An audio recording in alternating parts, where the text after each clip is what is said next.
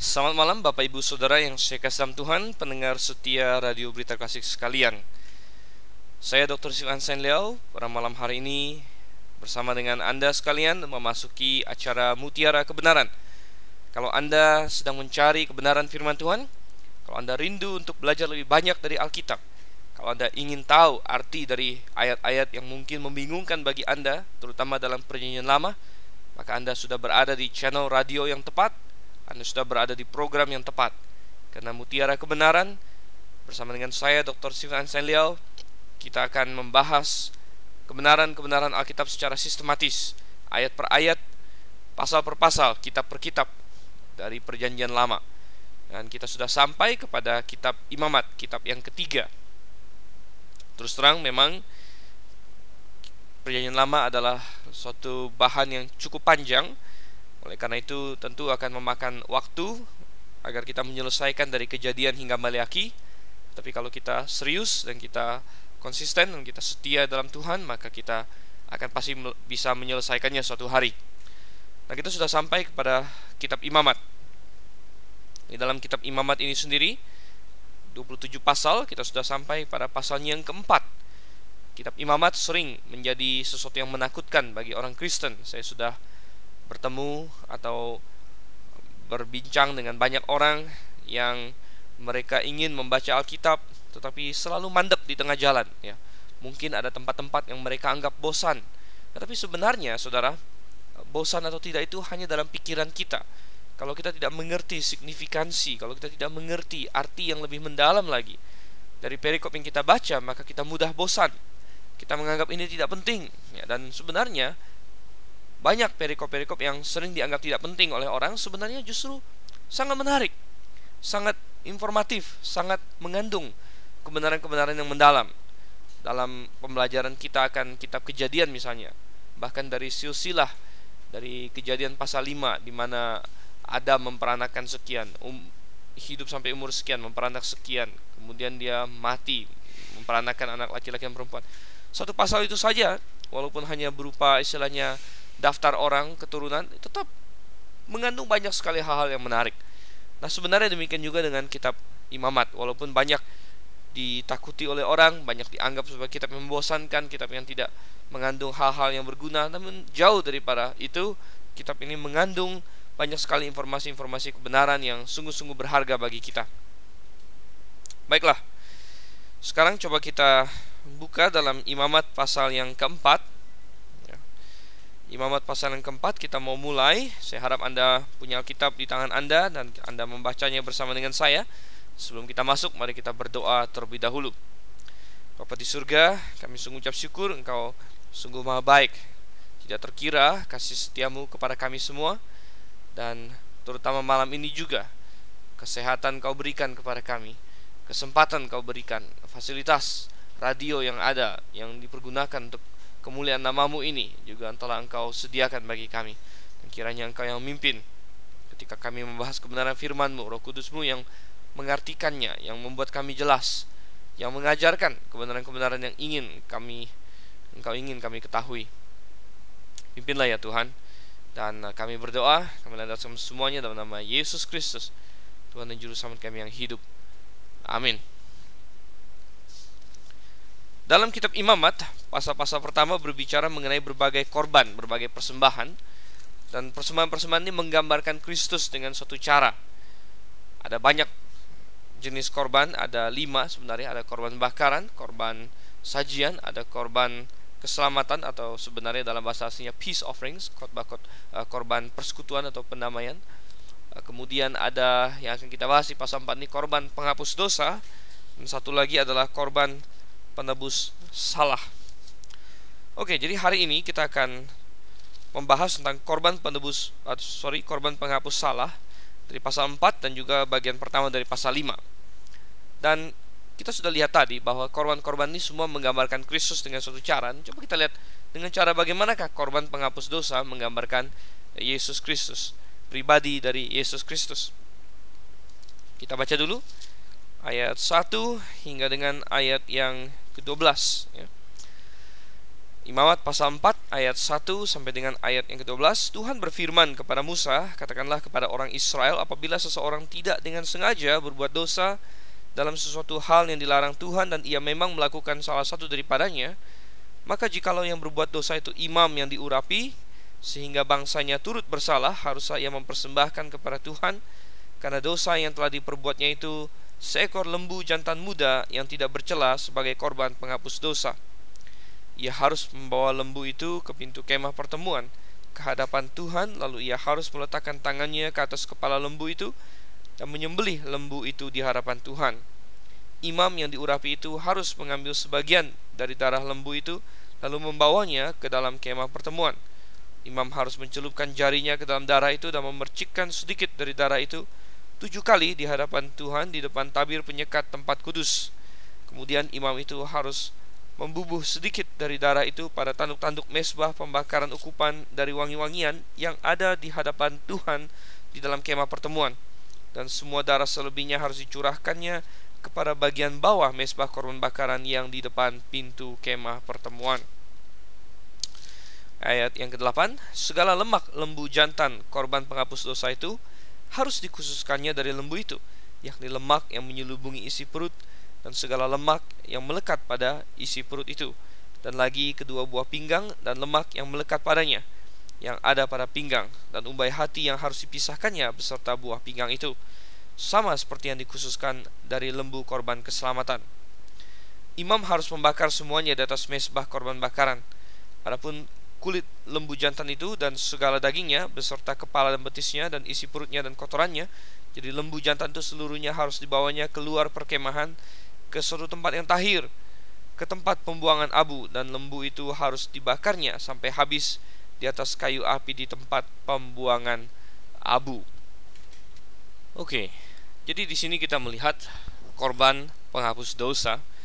Kita sudah berulang-ulang mengatakan bahwa korban-korban ini menggambarkan Yesus Kristus, tetapi dari sudut dan perspektif yang berbeda-beda tentunya. Korban bakaran kita melihat menggambarkan pribadi Yesus Kristus yang memuaskan Allah Bapa yang menjadi tebusan bagi kita, yang menjadi domba Allah tersebut. Ya. Dan korban bakaran berfokus kepada uh, pribadi Yesus Kristus yang menyelamatkan kita. Oleh karena itu banyak sekali detil-detil dalam korban bakaran kalau Anda ingat kembali dalam Imamat pasal 1 penjelasan dan pembahasan kita waktu itu banyak sekali yang sama dengan Kristus misalnya dia harus jantan dia harus tidak bercela itu berulang-ulang kali di, disebut ya. kemudian uh, dia harus disembelih sambil tangan tangan dipegang di atas kepalanya ya. uh, kemudian dia harus dibakar semuanya di atas mesbah korban bakaran itu dan itu semua adalah gambaran dari Yesus Kristus. Dia harus uh, dari binatang ternak. Dia tidak boleh binatang buas. Kemudian dia harus dipotong-potong dan lain sebagainya. Ini menggambarkan pribadi Yesus Kristus. Korban penghapus dosa di sisi lain seolah-olah sekilas tampak mirip-mirip. Di mana uh, juga menggambarkan tentunya penghapusan dosa dan juga melibatkan misalnya lembu ya, atau kambing domba berbeda dengan korban sajian yang melibatkan tepung roti ataupun korban keselamatan di mana penekanannya ada pada persekutuan kita dengan Tuhan, damai yang kita miliki dengan Allah karena Kristus sudah mati jadi damai antara orang percaya dengan Kristus dengan Allah Bapa. Korban menghapus dosa mirip dengan korban bakaran tetapi ada perbedaan yang mendasar.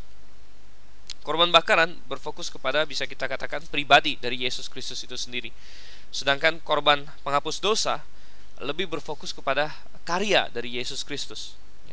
Jadi korban bakaran berfokus pada pribadinya, sedangkan korban penghapus dosa uh, berfokus pada karyanya. Yesus Kristus menghasilkan penghapusan dosa. Dia mengerjakan penghapusan dosa.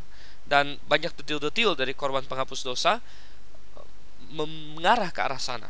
Karya dari Yesus Kristus dan berbicara juga mengenai betapa betapa jahatnya dosa itu, betapa merusaknya dosa itu. Jadi banyak aspek yang dikatakan di situ. Nah, pertama-tama kita lihat dulu eh, kapankah di sini korban penghapus dosa ini dilakukan. dalam ayat yang kedua dikatakan apabila seseorang tidak dengan sengaja berbuat dosa dalam sesuatu hal yang dilarang Tuhan, maka itulah saatnya dia melakukan korban penghapus dosa. Perhatikan bahwa ini adalah dosa yang dilakukan tidak dengan sengaja, bukan berarti sama sekali tidak diketahui ya. Karena hampir semua dosa kita lakukan dengan sadar sebenarnya. Uh, kita berbohong, kita sadar itu kebohongan waktu kita berbohong sekalipun tetapi yang dimaksud di sini adalah dosa yang dilakukan bukan karena sengaja ingin berbuat dosa, tapi melalui kelemahan-kelemahan. Uh, misalnya karena emosi, ya, karena merasa terjepit, ya, dia melakukan dosa. Ini berbeda dengan dosa yang dilakukan hanya untuk menantang Tuhan. Dosa yang dilakukan untuk menantang kebenaran. Dosa yang dilakukan walaupun sudah tahu itu dosa, tapi melakukannya memang karena dia ingin berbuat dosa. Nah, ini adalah suatu hal yang salah, menantang Tuhan. Gitu. Nah, banyak dosa-dosa kita lakukan karena kelemahan-kelemahan kita. Nah, kita kadang-kadang berbohong, ya karena merasa terjepit mungkin. Kita kadang-kadang mencuri karena merasa terjepit. Kadang-kadang kita um, karena hawa nafsu, karena keinginan-keinginan daging jatuh ke dalam dosa-dosa tertentu. Itu semua adalah termasuk dosa yang kategori dapat diselesaikan. Coba kita bandingkan dengan Ibrani pasalnya yang ke-10. Ibrani pasalnya yang ke-10 ayat yang ke-26 sampai ayat yang ke-28. Sebab jika kita sengaja berbuat dosa sesudah memperoleh pengetahuan tentang kebenaran, maka tidak ada lagi korban untuk menghapus dosa itu. Jadi ini mengacu kembali kepada korban penghapus dosa. Dikatakan korban penghapus dosa untuk dosa yang tidak disengaja. Tapi kalau sengaja tidak ada lagi, tidak ada korban untuk itu. Dan Tuhan tidak membuat suatu provisi ya, suatu persediaan korban untuk orang yang sengaja berbuat dosa, tidak.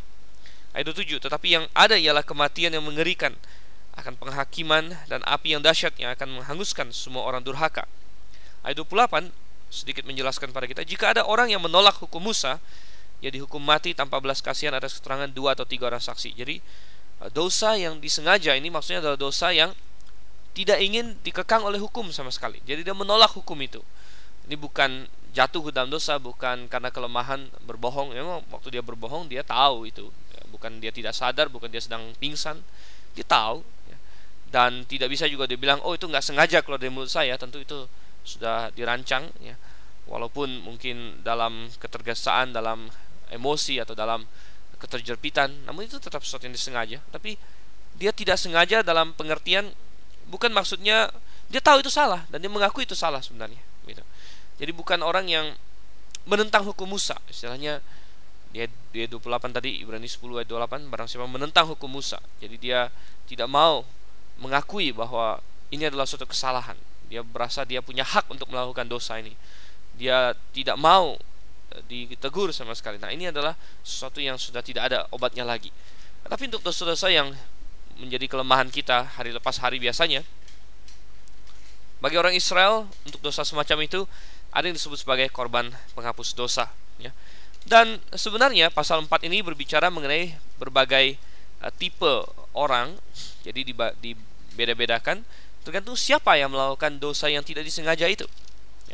Ya. Ayat 1 sampai 12 berbicara mengenai imam katanya. Jikalau imam yang berbuat salah dan rupanya kalau imam berbuat salah maka ada prosedurnya. Nah, kita akan bahas nanti signifikansi apa maksudnya beberapa grup ini disebut. Tapi sebelum itu coba kita lihat dulu apa yang harus dilakukan.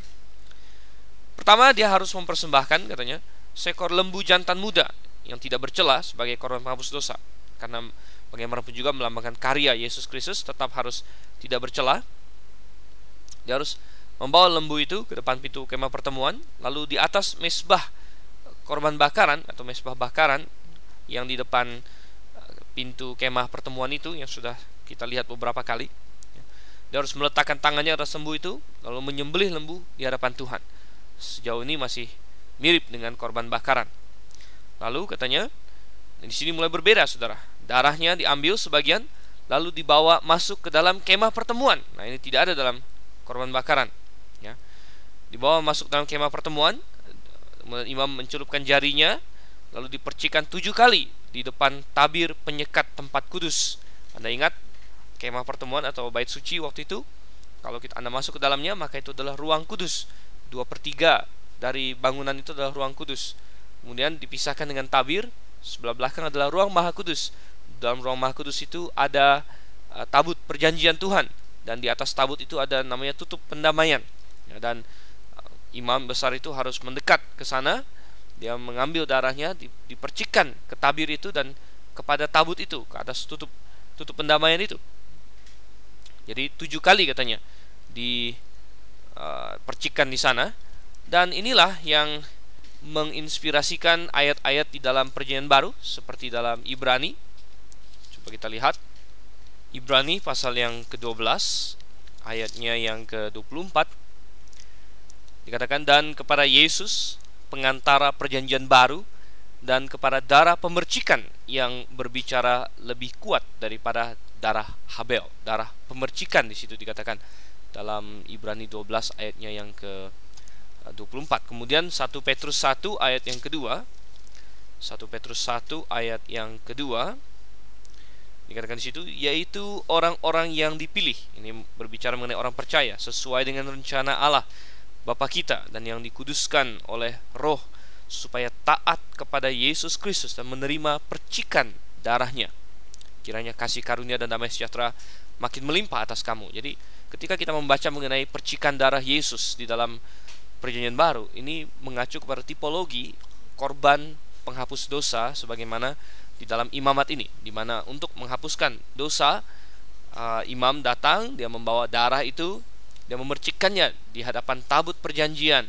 Dan tabut perjanjian itu adalah lambang dari hadirat Allah. Dan ini digenapi Yesus Kristus katanya dia telah datang dengan darahnya sendiri dia membawa darahnya sendiri ke sorga. Ya ini bisa kita lihat lagi di dalam Ibrani pasal 9 uh, Ibrani pasal 9 ayat 11 dan seterusnya saya bacakan sekilas. Tetapi Kristus telah datang sebagai imam besar untuk hal-hal yang baik yang akan datang. Ia telah melintasi kemah yang lebih besar dan yang lebih sempurna yang bukan dibuat oleh tangan manusia artinya yang tidak termasuk ciptaan ini. Dan ia telah masuk satu kali untuk selama-lamanya ke dalam tempat yang kudus bukan dengan membawa darah domba jantan dan darah anak lembu tapi dengan membawa darahnya sendiri. Dan dengan itu ia telah mendapat kelepasan yang kekal. Jadi sekali lagi apa yang dituliskan dalam kitab Imamat Perjanjian Lama adalah gambaran, bayangan saja dari apa yang sebenarnya terjadi di sorga. Jadi imam membawa darah lembu tadi, darah kambing domba itu menggambarkan Yesus Kristus yang suatu hari mendamaikan kita semua dengan darahnya sendiri. Satu hal yang menarik walaupun agak sedikit keluar dari topik pembicaraan kita adalah kata percikan di situ dalam bahasa Yunani di dalam kitab Ibrani dan kitab 1 Petrus tadi kita baca mengenai percikan darah.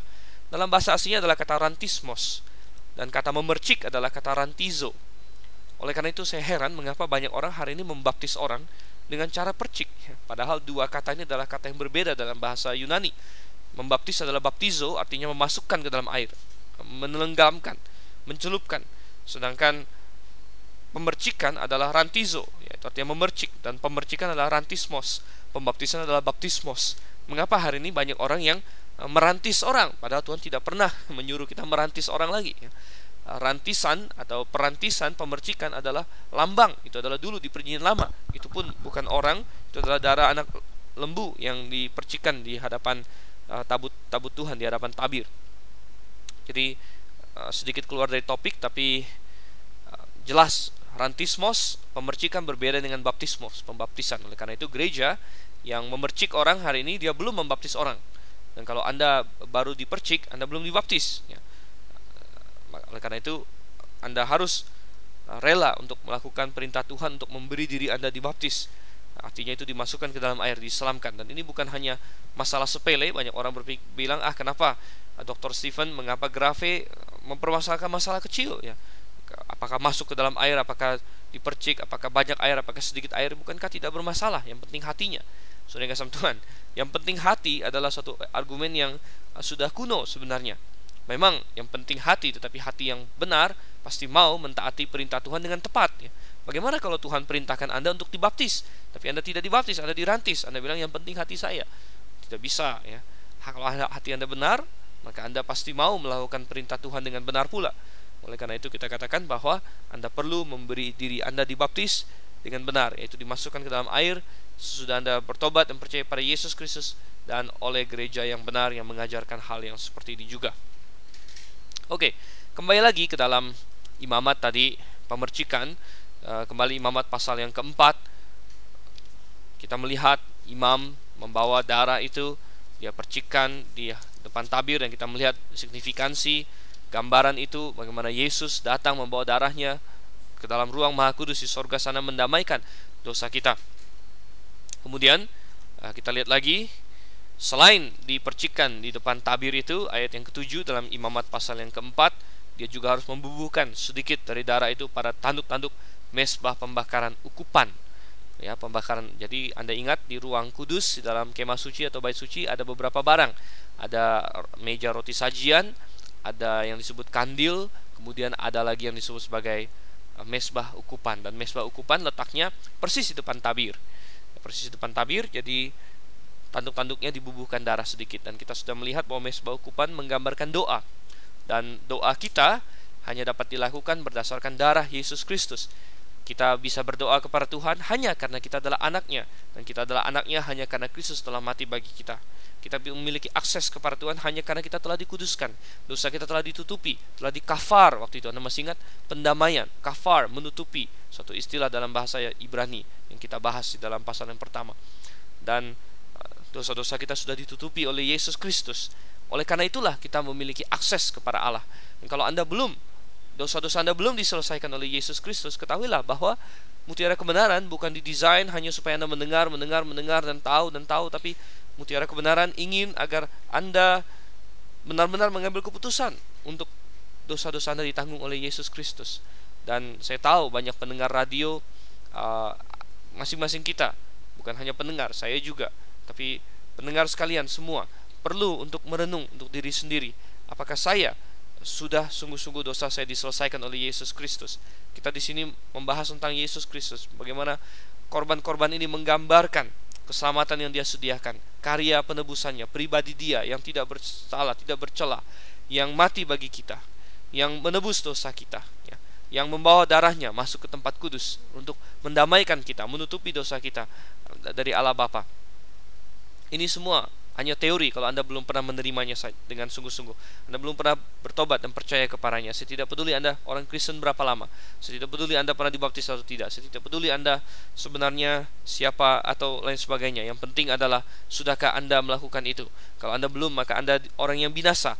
Orang yang kalau Anda mati saat ini Anda pasti masuk neraka karena dosa-dosa Anda upahnya adalah maut, Saudara yang kasih Tuhan. Upah dosa adalah maut. Jadi kita melihat korban-korban ini menggambarkan bagaimana Yesus Kristus menyelesaikan dosa. Korban bakaran menggambarkan pribadinya.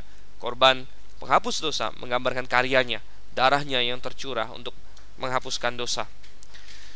Dan kalau Anda sudah percaya kepadanya, maka sekali lagi tadi darahnya adalah dasar bagi mesbah ukupan itu dibubuhkan di tanduknya Anda bisa berkomunikasi dengan dia, berdoa kepada dia dengan leluasa. Kemudian selain itu darah jadi dipercikan ke tabir, darah dibubuhkan di tanduk mesbah ukupan, kemudian sisanya dicurahkan di bagian bawah mesbah korban bakaran. Ya, dan di situ darahnya di situ dicurahkan di situ dan ini menarik sekali kalau kita buka dalam Wahyu. Wahyu pasalnya yang uh, ke-6 yang kelima terlebih dahulu. Coba kita lihat. Um, sorry Wahyu pasal yang ke-6 ayat yang ke-9 ya. Wahyu pasal yang ke-6 ayat yang ke-9 dan ketika anak domba itu membuka meterai yang kelima aku melihat di bawah mesbah jiwa-jiwa mereka yang telah dibunuh oleh karena firman Allah dan oleh karena kesaksian yang mereka miliki. Jadi ini adalah penglihatan di sorga. Di sorga juga ada mesbah bakaran, mesbah korban bakaran di di sorga dan di bawah mesbah itu Rasul Yohanes bisa melihat jiwa-jiwa mereka yang telah dibunuh dan ini cocok sekali dengan Imamat pasal 4 di mana di bawah mesbah korban bakaran sering kali darah disiram di situ. Sisa darah yang telah dipakai untuk memercik, untuk membubuh, sisanya disiram di sana. Dan itulah tempat yang berdarah. Dan itu dipakai oleh Roh Kudus untuk menggambarkan orang-orang yang mati martir, yang jiwanya ada di sana katanya, di bawah mesbah itu. Bagaimana dengan sisa lembu yang lain? Darahnya sudah diambil, Ayat 8 sampai 12 memberitahu kita lemaknya dikeluarkan persis sama dengan korban keselamatan. Kalau Anda masih ingat di pasal yang ketiga korban keselamatan di situ lemak-lemaknya dikumpulkan dari isi perut dari buah pinggang dari umbai hati semuanya diambil kemudian dibakar di atas mesbah korban bakaran. Kita masih ingat bahwa lemak adalah bagian yang terbaik dari seekor binatang dianggap sebagai bagian yang terbaik. Tetapi setelah itu berbeda sekali dengan korban bakaran maupun dengan korban keselamatan korban bakaran semuanya dibakar. Uh, korban keselamatan lemaknya dibakar, makan yang dagingnya dimakan oleh imam. Tetapi untuk korban penghapus dosa ini lemaknya dibakar persis sama seperti keselamatan, tetapi kemudian kulitnya, semua dagingnya, semua uh, perutnya, kotorannya bahkan dibawa keluar, keluar perkemahan, jadi pergi keluar dari daerah Israel, perkemahan Israel, kemudian dibakar di sana sampai habis, ya. dibakar sampai dengan habis. Jadi Uh, ini menggambarkan apa saudara? Ini menggambarkan bahwa ini adalah korban yang telah menanggung dosa. Oleh karena itu dia harus dienyahkan. Nah ini menggambarkan separasi dari dosa. Orang Kristen harus terpisah dari dosa. Dia harus di luar perkemahan. Dan inilah juga yang digambarkan di dalam kitab suci di dalam Ibrani lagi saudara. Jadi kalau Anda perhatikan selama ini Anda ingin mengerti kitab Ibrani dengan baik, maka Anda perlu untuk mengerti uh, kitab Imamat. Kitab Imamat dengan kitab Ibrani adalah dua kitab yang sangat-sangat uh, berkaitan. Coba kita buka di dalam Ibrani pasalnya yang ke-13, Ibrani 13, kita lihat ayatnya yang ke-11. Ya. Um, kita katakan di sini Ibrani 13 ayat 11 karena tubuh binatang-binatang yang darahnya dibawa masuk ke tempat kudus oleh imam besar sebagai korban penghapus dosa dibakar di luar perkemahan. Ini persis sama dengan imamat tadi. Itulah itu juga lah sebabnya Yesus telah menderita di luar pintu gerbang untuk menguduskan umatnya dengan darahnya sendiri. Karena itu marilah kita pergi kepadanya di luar perkemahan dan menanggung kehinaannya. Jadi ini juga menjadi gambaran bahwa Yesus Kristus menderita di luar dari kota Yerusalem ya. Bukit Golgota berada di persis di luar Yerusalem. Dan uh, ini persis sama dengan uh, domba atau lembu yang telah dipotong-potong dan lemaknya telah dibakar. Uh, kemudian dia dibawa keluar untuk dibakar sepenuhnya di sana. Dan ini menggambarkan bahwa uh, Tuhan menjauhkan dosa dari hadapannya. Korban-korban lain semuanya dibakar di hadapan Tuhan. Ya, bahkan yang lain dikatakan sebagai bau yang menyenangkan bagi Tuhan. Tapi untuk korban penghapus dosa tidak dikatakan bahwa ini adalah persembahan yang baunya harum menyenangkan bagi Tuhan. Tidak dikatakan sama sekali seperti itu. Justru sebaliknya, korban ini menggambarkan karya Yesus, korban ini menggambarkan uh, buruknya dosa, menggambarkan bahwa dosa harus dijauhkan dan uh, lembu itu dibakar di luar dari perkemahan sampai habis. Ya, sampai habis sepenuhnya. Oke. Jadi kita melihat apa-apa saja yang digambarkan oleh korban ini. Kemudian kita lihat ayat yang ke-13 sampai dengan ayat yang ke-21. Coba saya bacakan. Ayat 13 sampai dengan ayat yang ke-21. Jikalau yang berbuat dosa dengan tak sengaja itu segenap umat Israel dan jemaah tidak menyadarinya sehingga mereka melakukan salah satu hal yang dilarang Tuhan dan mereka bersalah, maka apabila dosa yang diperbuat mereka itu ketahuan, haruslah jemaah itu mempersembahkan seekor lembu jantan yang muda sebagai korban penghapus dosa. Lembu itu harus dibawa mereka ke depan kemah pertemuan, lalu para tua-tua umat itu harus meletakkan tangan mereka di atas kepala lembu jantan itu di hadapan Tuhan dan lembu itu harus disembelih di hadapan Tuhan. Imam yang diurapi harus membawa sebagian dari darah lembu itu ke dalam kemah pertemuan. Imam harus mencelupkan jarinya ke dalam darah itu dan memercikkannya tujuh kali di hadapan Tuhan di depan tabir. Kemudian dari darah itu harus dibubuhnya sedikit pada tanduk-tanduk mesbah yang di hadapan Tuhan di dalam kemah pertemuan dan semua darah selebihnya harus dicurahkannya kepada bagian bawah mesbah korban bakaran yang di depan pintu kemah pertemuan. Segala lemak harus dikhususkannya dari lembu itu dan dibakarnya di atas mesbah. Beginilah harus diperbuatnya dengan lembu jantan itu, seperti yang diperbuatnya dengan lembu jantan korban penghapus dosa. Demikianlah harus diperbuatnya dengan lembu itu. Dengan demikian imam itu mengadakan pendamaian bagi mereka sehingga mereka menerima pengampunan. Dan haruslah ia membawa lembu jantan itu keluar perkemahan lalu membakarnya sampai habis. Seperti ia membakar habis lembu jantan yang pertama itulah korban penghapus dosa untuk jemaah. Lalu kita perhatikan deskripsi hal-hal yang harus dilakukan. Dari ayat 13 sampai ayat 21 ini bisa dikatakan persis sama dengan yang ayat 1 sampai dengan ayat 12 sama-sama lembu jantan muda tak bercela kemudian disembeli di tempat yang sama, darahnya dipercikkan, dibubuhkan sama persis, kemudian sisanya disiramkan, kemudian lemaknya dibakar, sisanya dibawa keluar kemah, dibakar di luar kemah, persis sama. Perbedaannya hanyalah yang pertama ayat 1 sampai 12 adalah kalau imam yang berbuat salah, sedangkan ayat 13 sampai 21 adalah kalau seluruh jemaah berbuat salah. Dan menarik sekali nanti kita akan baca ayat 22 sampai 26 ada pihak lain lagi, ayat 27 sampai 31 ada pihak lain lagi. Ah, jadi berbagai pihak melakukan dosa diatur oleh Tuhan dan ini menggambarkan beberapa hal Saudara. Kalau kita perhatikan nanti akan berubah yang kita baca baru dua ini imam dan jemaah ini uh, mereka harus mempersembahkan lembu ya. Dan ini menggambarkan sesuatu ya. Mengapa imam satu orang mempersembahkan lembu? Kalau bersalah mempersembahkan lembu. Jemaah satu satu negara ya, satu bangsa bahkan berdosa juga mempersembahkan lembu. Nah, ini menggambarkan beberapa hal. Yang pertama bahwa posisi imam sangat penting dan dosa yang dilakukan oleh imam membawa dampak yang besar oleh karena itu juga Tuhan menuntut dia mempersembahkan seekor lembu. Bukan berarti ada dosa besar, dosa kecil, tapi dampak dosa memang bisa berbeda-beda.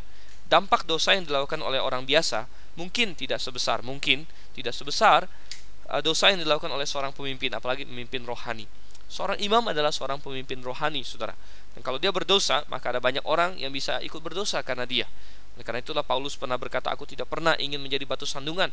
Lebih baik aku tidak makan daging sama sekali kalau misalnya aku makan daging bisa menyandung orang lain itu adalah filosofi dari Rasul Paulus filosofi yang bagus sekali ya, kita orang-orang yang menjadi pemimpin rohani itu harus ekstra hati-hati Yakobus pernah berkata bahwa seorang guru akan dihakimi dengan ukuran yang dua kali lipat karena dia guru.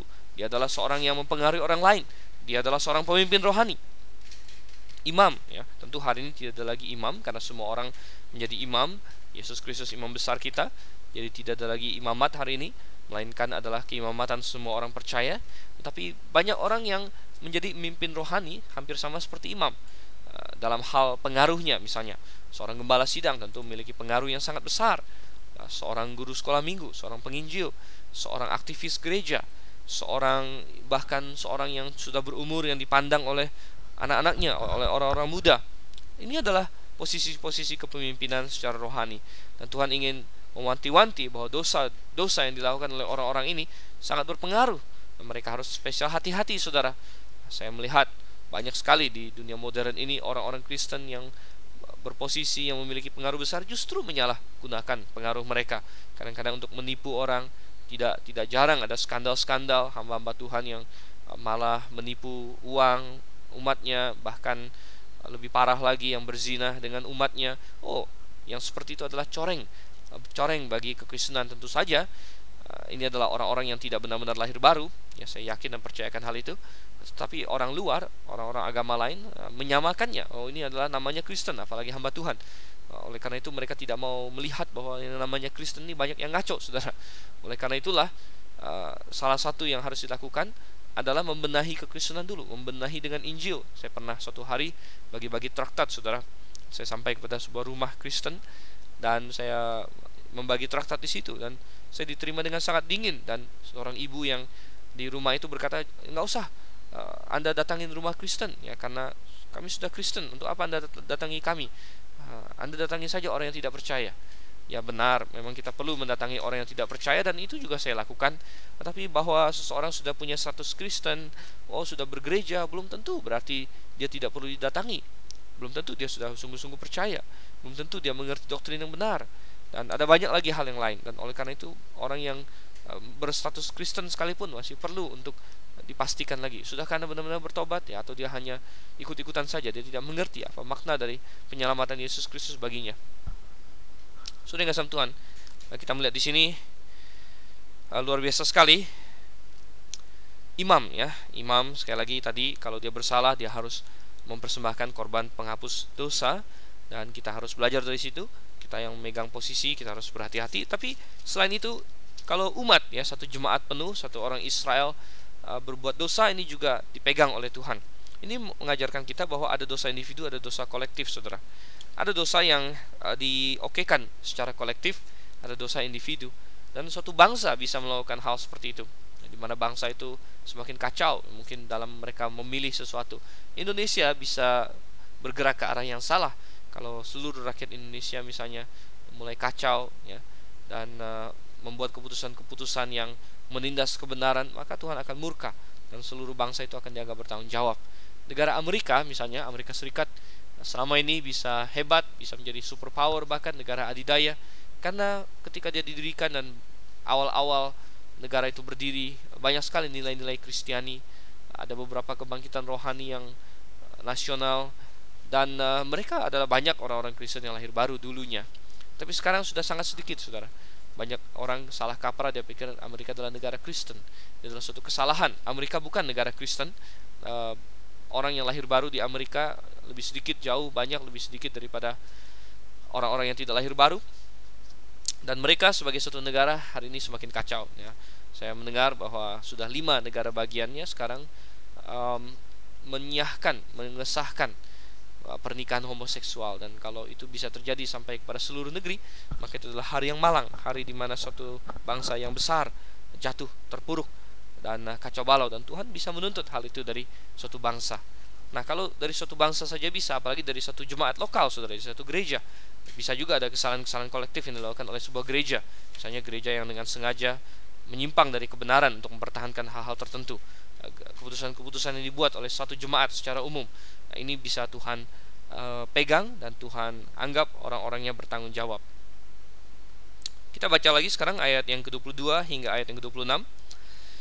Jikalau yang berbuat dosa itu seorang pemuka yang tidak dengan sengaja melakukan salah satu hal yang dilarang Tuhan Allahnya sehingga ia bersalah, maka jikalau dosa yang telah diperbuatnya itu diberitahukan kepadanya, haruslah ia membawa sebagai persembahannya seekor kambing jantan yang tidak bercelah. Lalu haruslah ia meletakkan tangannya ke atas kepala kambing itu dan menyembelihnya di tempat yang biasa orang menyembelih korban bakaran di hadapan Tuhan. Itulah korban penghapus dosa. Demikian haruslah imam mengambil dengan jarinya sedikit dari korban dari darah korban penghapus dosa itu, lalu membubuhnya pada tanduk-tanduk mesbah korban bakaran. Darah selebihnya haruslah dicurahkannya kepada bagian bawah mesbah korban bakaran, tetapi segala lemak harus dibakarnya di atas mesbah, seperti juga lemak korban keselamatan. Dengan demikian imam mengadakan pendamaian bagi orang itu karena dosanya, sehingga ia menerima pengampunan. Jadi kita lihat di sini uh, mirip ya, tetap sama caranya pemercikan um, tetapi di sini untuk yang level ini pemimpin sipil jadi di sini ya imam tadi adalah pemimpin rohani ayat 22 sampai ayat yang 26 jikalau katanya salah seorang pemuka pemimpinmu tidak dengan sengaja. Jadi ini mungkin bupati, gubernur lain sebagainya orang-orang yang memiliki kekuasaan sipil tentu juga menjadi contoh menjadi penentu kebijaksanaan suatu bangsa dan kalau mereka salah dan salah dan salah lagi bisa jadi seluruh bangsa akan menjadi semakin kacau. Oleh karena itu Tuhan juga secara spesial menargetkan mereka. Nah, kalau mereka salah, mereka membawa kambing jantan katanya. Kambing jantan dan rupanya untuk ini tidak ada instruksi untuk masuk ke tabir uh, dan memercikannya kepada tabir gitu. Ya.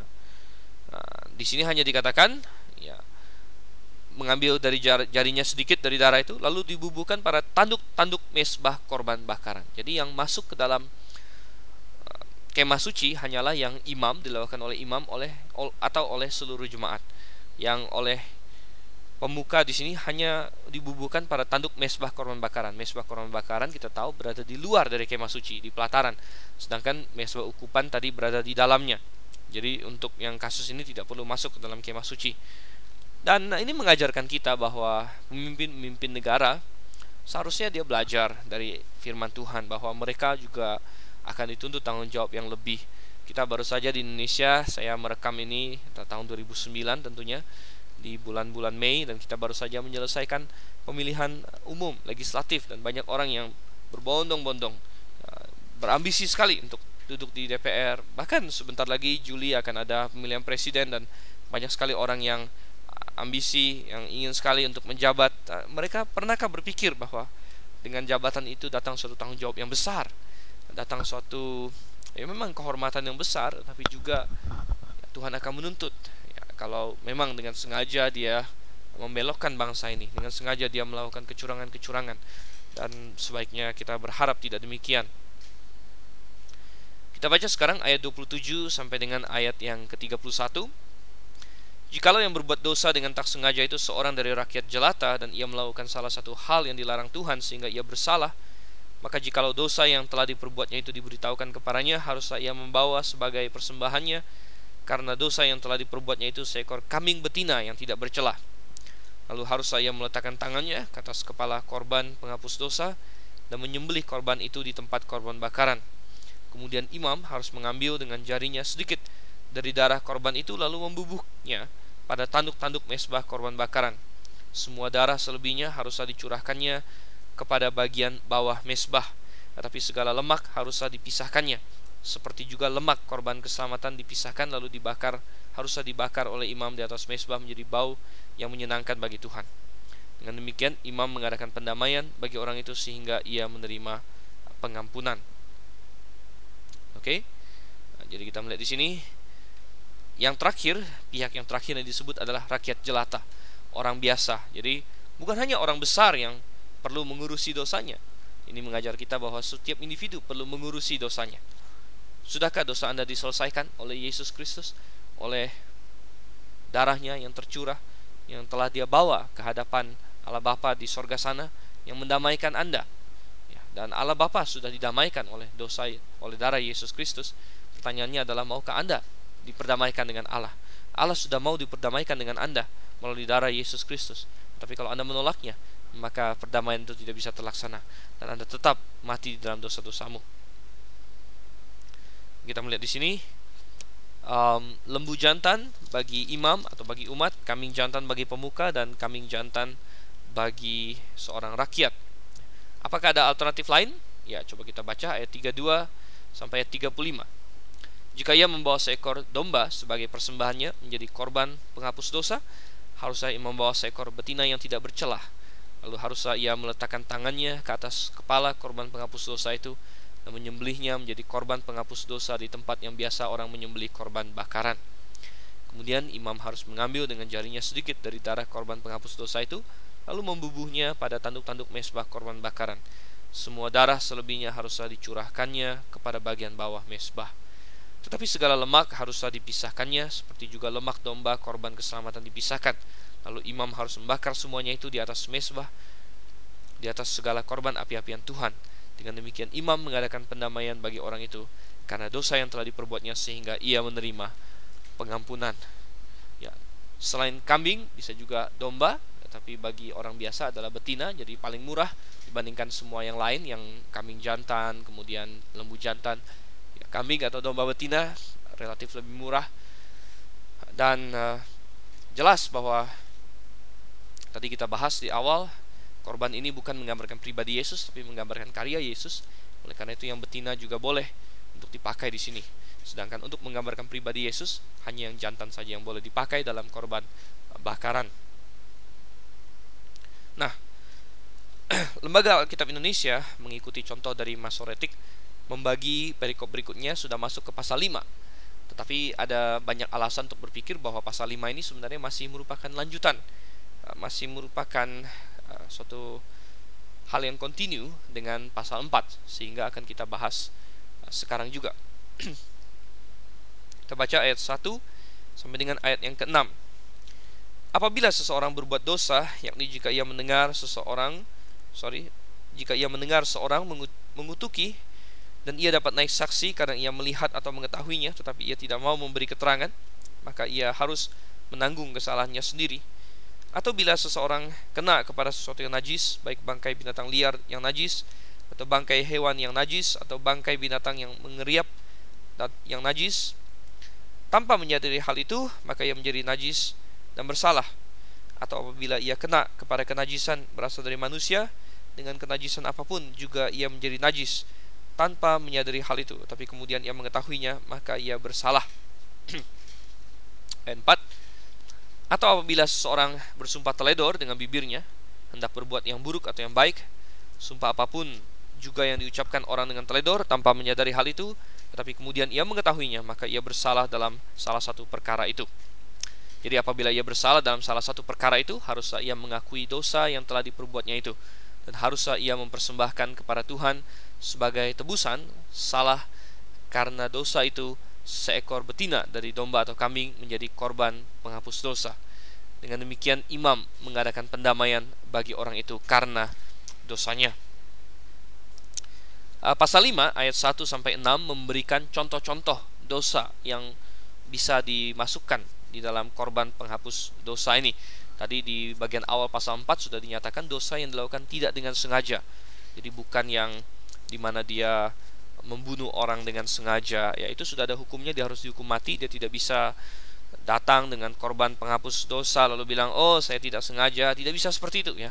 Nah, ini adalah contoh-contoh di mana uh, dosa-dosa apa yang yang bisa ditanggung ya misalnya uh, dia tadinya bisa bersaksi mungkin karena takut dia tidak bersaksi kemudian belakangan dia menyesal dia harus membawa korban penghapus dosa ini nah ini menggambarkan satu hal lagi mengajar bagi kita bahwa sering kali orang datang ke gereja datang kepada Tuhan berpikir bahwa tangannya bersih dari dosa memang dia tidak merampok tidak membunuh tidak memperkosa tapi di dalam Yakobus 4 ayat 17 pun dikatakan jika seorang tahu bagaimana ia harus berbuat baik tapi ia tidak melakukannya ia telah berdosa jadi dosa bukan hanya dosa sesuatu yang kita perbuat tapi sering kali juga dosa adalah sesuatu yang tidak kita perbuat. Kalau kita tahu berbuat baik tapi kita tidak melakukannya, kita tidak perbuat, maka itu adalah dosa yang sama di hadapan Tuhan uh, dengan uh, perbuatan-perbuatan lain yang tidak benar. Jadi kita lihat di sini uh, jenis-jenis dosa. Yang lain lagi adalah kalau dia kena kepada sesuatu yang tidak tahir, awalnya dia tidak tahu, tapi kemudian dia tahu, dia diberitahu dan sebagainya, maka ini bisa termasuk ke dalam um, korban penghapus dosa. Kemudian lagi dia teledor ya mengucap terburu-buru membuat suatu sumpah suatu janji yang mungkin dia tidak bisa uh, tepati atau lain sebagainya ini juga bisa masuk ke dalam korban penghapus uh, dosa. Oke? Baik sekarang ayat 7 sampai dengan ayat yang ke-10 atau langsung saja ayat 7 sampai dengan ayat yang ke-13 saya bacakan. Tetapi jikalau ia tidak mampu untuk menyediakan kambing atau domba, maka sebagai tebusan salah karena dosa yang telah diperbuatnya itu, haruslah ia mempersembahkan kepada Tuhan dua ekor burung tekukur atau dua ekor anak burung merpati, yang seekor menjadi korban penghapus dosa dan yang seekor lagi menjadi korban bakaran. Haruslah ia membawanya kepada imam dan imam itu haruslah lebih dahulu mempersembahkan burung untuk korban penghapus dosa itu. Dan haruslah ia memulas kepalanya pada pangkal tengkuknya, tetapi tidak sampai terpisah sedikit dari darah korban penghapus dosa itu haruslah dipercikannya ke dinding mesbah. Tapi darah selebihnya haruslah ditekan keluar pada bagian bawah mesbah. Itulah korban penghapus dosa. Yang kedua haruslah diolahnya menjadi korban bakaran sesuai dengan peraturan. Dengan demikian imam mengadakan pendamaian bagi orang itu karena dosa yang telah diperbuatnya sehingga ia menerima pengampunan. Ayat 11 sampai dengan ayat yang ke-13 tetapi jikalau ia tidak mampu menyediakan dua ekor burung tekukur atau dua ekor anak burung merpati, maka haruslah ia membawa sebagai persembahannya karena dosanya itu sepersepuluh eva tepung yang terbaik menjadi korban penghapus dosa. Tidak boleh ditaruhnya minyak yang dan dibubuhnya kemenyan di atasnya, karena itulah korban penghapus dosa. Lalu haruslah itu dibawanya kepada imam dan imam itu haruslah mengambil daripadanya segenggam sebagai bagian ingat-ingatannya lalu membakarnya di atas mesbah di atas segala korban api-apian Tuhan. Itulah korban penghapus dosa. Dengan demikian, imam mengadakan pendamaian bagi orang itu karena dosanya dalam salah satu perkara itu sehingga ia menerima pengampunan. Selebihnya adalah bagian imam sama seperti korban sajian. Oke, kita melihat di sini kalau orangnya adalah orang yang miskin, ya, maka eh, tidak berarti lalu dia bebas dari tanggung jawab Ya, Tuhan tidak pernah dalam firman-Nya memakai kemiskinan untuk menjadi suatu alasan untuk melalaikan salah satu tugas yang misalnya Tuhan telah berikan kepada manusia. Uh, tetapi tentu Tuhan juga tahu bahwa bisa saja ada orang yang tidak sanggup untuk membawa seekor kambing sekalipun. Nah, jadi dia bisa membawa apa? Jadi bisa membawa burung, saudara. Burung adalah sesuatu yang murah uh, dalam Alkitab, ya. Bahkan dikatakan uh, burung pipit dijual sekian uang, ya. Nah, itu harga yang murah sekali. Dan dia bisa membawa itu dan ada tata caranya diberikan di situ bagaimana dia harus dibunuh dengan cara memulas kepalanya jadi di eh, dicopot mungkin dipatahkan lehernya tetapi jangan sampai kepalanya terputus katanya Karena bagaimanapun juga masih menggambarkan Yesus Kristus. Kita tidak mau menggambarkan Yesus Kristus yang bagian-bagian tubuhnya terpecah-pecah, yang putus kepala dan sebagainya. Dan darahnya dipercikkan. Dan ini cukup bagi Tuhan. Ya, jadi tidak ada orang bisa berkata saya miskin, jadi saya tidak tidak mau untuk melakukan ini, tidak bisa melakukan ini. Bahkan kalau lebih miskin lagi, Tuhan bahkan masih ada eh, satu cara lagi, yaitu dengan menggunakan tepung. Ya Ah, jadi dengan menggunakan tepung roti seperti dalam korban sajian tentu beda dengan korban sajian tidak ditambah kemenyan tidak ditambah dengan minyak karena itu semua menggambarkan justru penyembahan kepada Tuhan menyembah uh, menggambarkan Roh Kudus dan uh, tidak cocok untuk suatu korban penghapus dosa. Dan untuk yang tepung ini yang roti ini maka selebihnya adalah bagian imam katanya. Nah di yang lain-lain tidak dikatakan bahwa selebihnya adalah uh, bagian imam di sini minimal, tetapi di bagian lain sebenarnya ada. Di pasal yang ke-6 kita belum sampai ayat yang ke-29 setiap laki-laki di antara para imam haruslah memakannya. Jadi korban-korban uh, itu uh, bisa dimakan gitu ya. Nah, kita akan bahas itu lebih mendalam ketika sampai saatnya dan malam ini kita berhenti sampai di sini saja. Kita sudah sampai pada pasal 5 bagian B. Kita lanjut lagi di sesi yang selanjutnya. Saya Dr. Sivan Senliao undur diri dulu pada malam ini dari hadapan Anda. Semoga Anda telah mendapatkan pengetahuan yang lebih lagi berkat-berkat rohani dan Anda dapat melakukannya dalam hidup Anda. Sampai bertemu. Selamat malam. Maranatha.